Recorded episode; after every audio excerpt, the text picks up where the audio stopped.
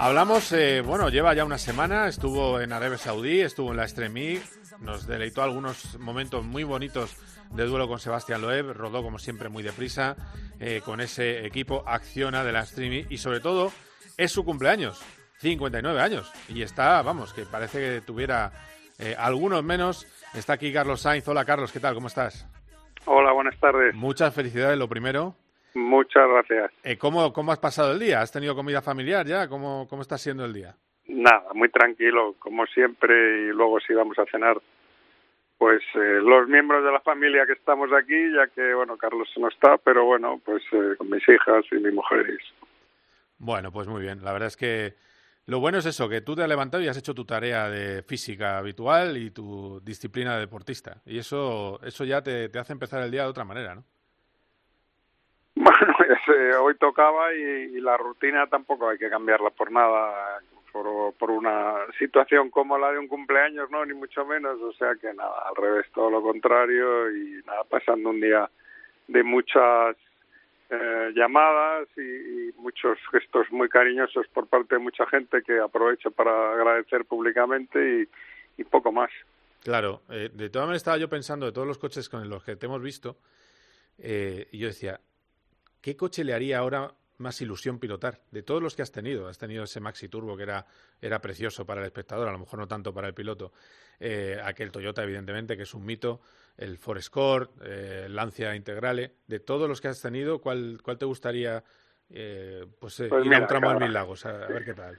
Cada uno tiene su momento, su época y sacarlos de, de, de, su, de sus años y compararlos con otros pues creo que no, creo que no es bueno, ¿no? Porque lógicamente comparar un coche de los años inicio de los 90 o finales de los 80 con un coche del 2004 o del o lo que sea no no tiene sentido, ¿no? Entonces yo creo que he disfrutado con todos a su manera y y en su momento y, eso es lo importante, ¿no? Que ha habido muchos coches que, que he disfrutado, que, que he conseguido buenos resultados y que me han dado alegrías y con eso me quedo.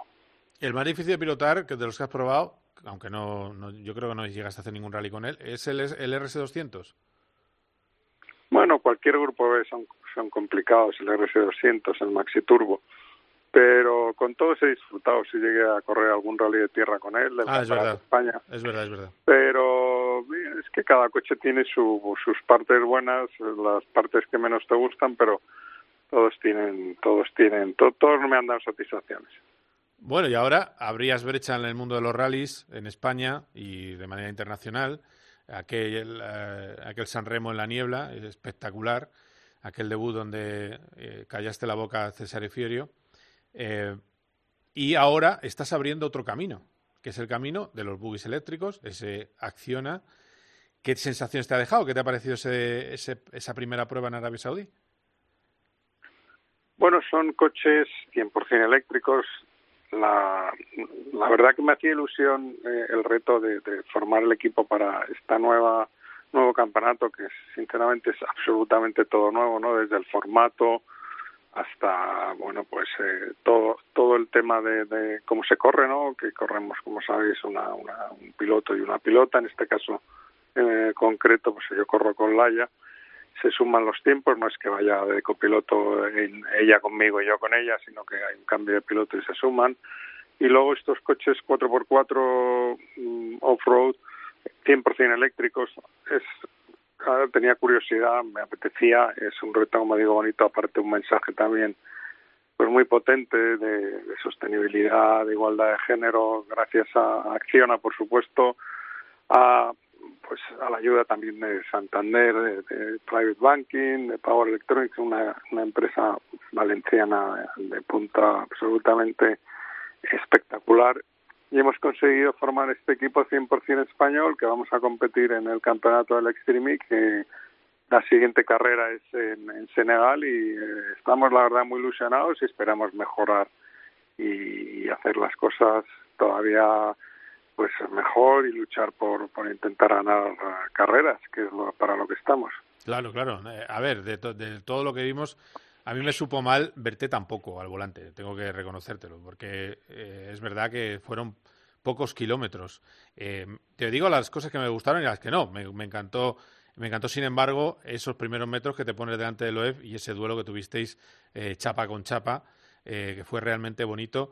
Eh, ¿Se puede arreglar un poco? Bueno, y luego lo del polvo, yo creo que en Senegal se arreglará, habrá seguramente menos polvo, pero ¿qué cosas crees que, te, han, que te han gustado más y qué se puede mejorar? Bueno, lo que me ha gustado, lo que, lo que menos, por empezar por la parte que menos, pues lógicamente el polvo ya sabíamos que iba a ser un, problema y, habrá que tratar de ir a los sitios donde se pueda correr eh, uno detrás de otro sin, sin ese problema del polvo que no va a ser que no va a ser fácil solamente probablemente en, en dunas en hierba de camello en dunetas pues es donde perseguir a un coche o ir a pocos metros de un coche es, viable y es posible. Y luego, pues problemas de juventud del campeonato, nada que no se pueda solucionar tanto a nivel mecánico como a nivel de la propia producción, pero yo creo que fue un inicio positivo y en el que todos los que estamos eh, involucrados, pues estamos convencidos de que se pueden ir mejorando paso a paso las cosas y tratar de hacer un campeonato mucho más atractivo, pero bueno, el reto de, estar allí en la primera carrera ya es un reto conseguido y ahora pues a seguir mejorando. De Laia, mm, para que la gente lo entienda, un 50% más rápido de, de, una calificación a otra. Es decir, es, es una pasada la evolución que se le ve cada vez que sube al coche. Sin duda, es una mujer con mucho talento, mucha determinación y yo estoy encantado de tenerla como compañera y de también ayudarla a dar ese paso de las motos a los coches que estoy convencido que van a va a ser un van a dar unos pasos muy muy rápidos y muy contundentes y, lo vamos a ir notando carrera a carrera y, y bueno y vamos a ver si entre los dos podemos ir subiendo peldaños sí porque tiene tiene una enemiga dura ahí con la Tortu eh con Cristina. Cristina va rápido. Bueno ya, lo imaginábamos Cristina va rápido va muy rápido la bueno, el equipo que ganó tanto como mm. la campeona australiana de rallies, que va, muy, muy, muy rápido mm. y, y, bueno, por eso, pero es un reto, un reto interesante. Sí, sí. Eh, bueno, pues, eh, pues a ver qué pasa. Vas a Imola, supongo, ¿no? Eh, porque no, no, ah, no, no, no, voy. Ah, Bueno, pues nada, esta te la pierdes. Eh, ¿Cómo estás viendo ese debut de, de Carlos? Consistente el, otro día. Estaba viendo la media de vueltas en carrera, una décima solo más lento que Leclerc y con todo el tráfico que tuvo, que, eso influye, claro. Bueno, yo creo que lo importante es eso, que fue de menos a más. Pienso que el segundo y tercer steam fue bastante rápido y, bueno, hay que tener paciencia, ¿no? Probablemente eh, con un día y medio de test, pues ya hemos visto como, como Ricciardo, como Vettel, como todos los que debutaban, no, no, es, más fácil en un día y medio de test conocer un coche y poder explotarlo al 100%. ¿Y, ¿Y qué sensaciones tienes? Está mejorando el Ferrari, ¿no? Yo creo que se espera un Ferrari mejor, ¿no? Para la próxima carrera.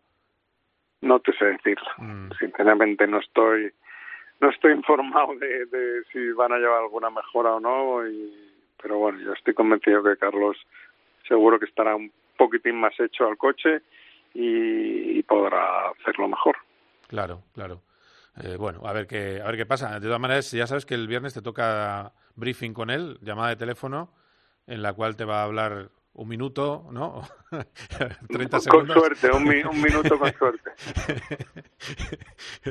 de todas maneras, cuando estás, cuando te cruzas con Carlos en los circuitos, pero mira, cuando contaste la anécdota, yo que me sentía muy mal, porque cuando te cruzas con Carlos en los circuitos y está muy metido en su trabajo, no dice muy poco. Y claro, cuando lo dijiste que a ti tampoco te dice mucho, dije, bueno, pues mira, más tranquilo me quedo, ya, ya está... está ¿eh? Probablemente a, mí hasta menos, o sea que... sí, sí, y tú sin embargo le cuentas cada esquina de la duna, ¿eh? cada vez que estás en el, en el Dakar. Eh, hablamos de... Mira, te voy a poner una cosa, una música que te va a sonar, creo que es uno de los momentos más divertidos previos a la Champions que yo he visto en una red social Vamos a escuchar la música y en la música se ve a los dos Sainz, eh, hijo y padre, eh, en modo jugador del Real Madrid.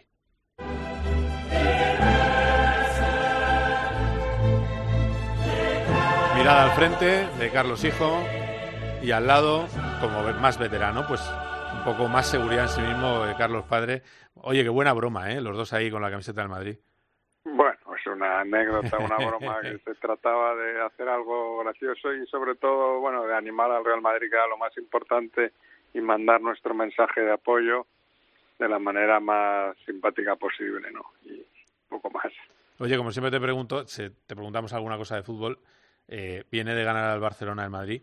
Eh, ¿De verdad crees que puede ganar algún título? Porque está en un cuadro complicadísimo, unas lesiones tremendas, eh, no, que no tiene Sí, lo más preocupante quizás sean las lesiones, ¿no? Pues ahora hemos perdido a Lucas Vázquez, que estaba jugando muy bien y estaba con un hueco claro ahí en el equipo, de Sergio Ramos, Barán, eh, aunque esperemos que, se recupere rápido, en fin, hay Hazard, hay muchas bajas y, y la verdad que es una pena, pero hay que confiar en el Madrid y, Ahora el siguiente paso, que es el partido eh, con el Liverpool, que no va a ser, no va a ser nada fácil. Vamos a, a ver qué pasa. A ver qué pasa. Eh, termino una más. El otro día vimos una imagen en, en Bahrein que me gustó, eh, que estaban los cuatro mundiales de pros, los dos de Fernando y los dos tuyos. Eh, cuéntame de qué hablabais y cómo ves a Alonso en su vuelta. ¿Le ves feliz?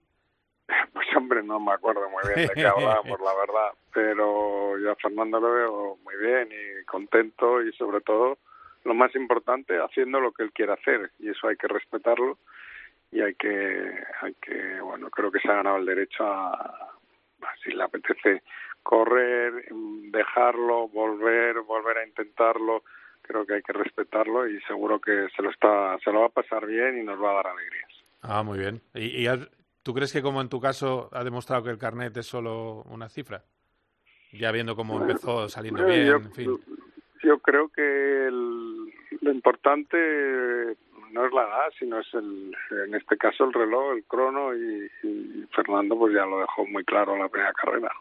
Claro, claro. Bueno, pues nada. Oye, dentro de un año hablamos, que ya es una cifra más redonda, 60, y, y a ver si tenemos otro Dakar entre manos. Termino ya con la última. Tengo una curiosidad. ¿Audi para el Dakar qué? Bueno, pues Audi es una gran marca y como no puede ser de otra forma, si me llaman pues escucharé a ver qué proyecto tienen y bueno, pues, pues habrá que verlo, ¿no? Y la verdad que Audi es una de las marcas deportivamente hablando que más ha hecho y que, y, que mejor ha hecho en el mundo del deporte. O sea que, en ese sentido, una garantía, ¿no? Bueno, o sea que no, no lo descartas. Es que si te llaman, no lo descartas que puedas estar ahí. Vale, vale, pues perfecto. Pues, no, sé, no sé todavía qué, qué, van a hacer. Cuando lo sepa, te lo diré. Perfecto. Muchísimas gracias, eh, Carlos, y, y disfruta lo que, lo que te queda de día. Un abrazo muy fuerte. Un abrazo, gracias.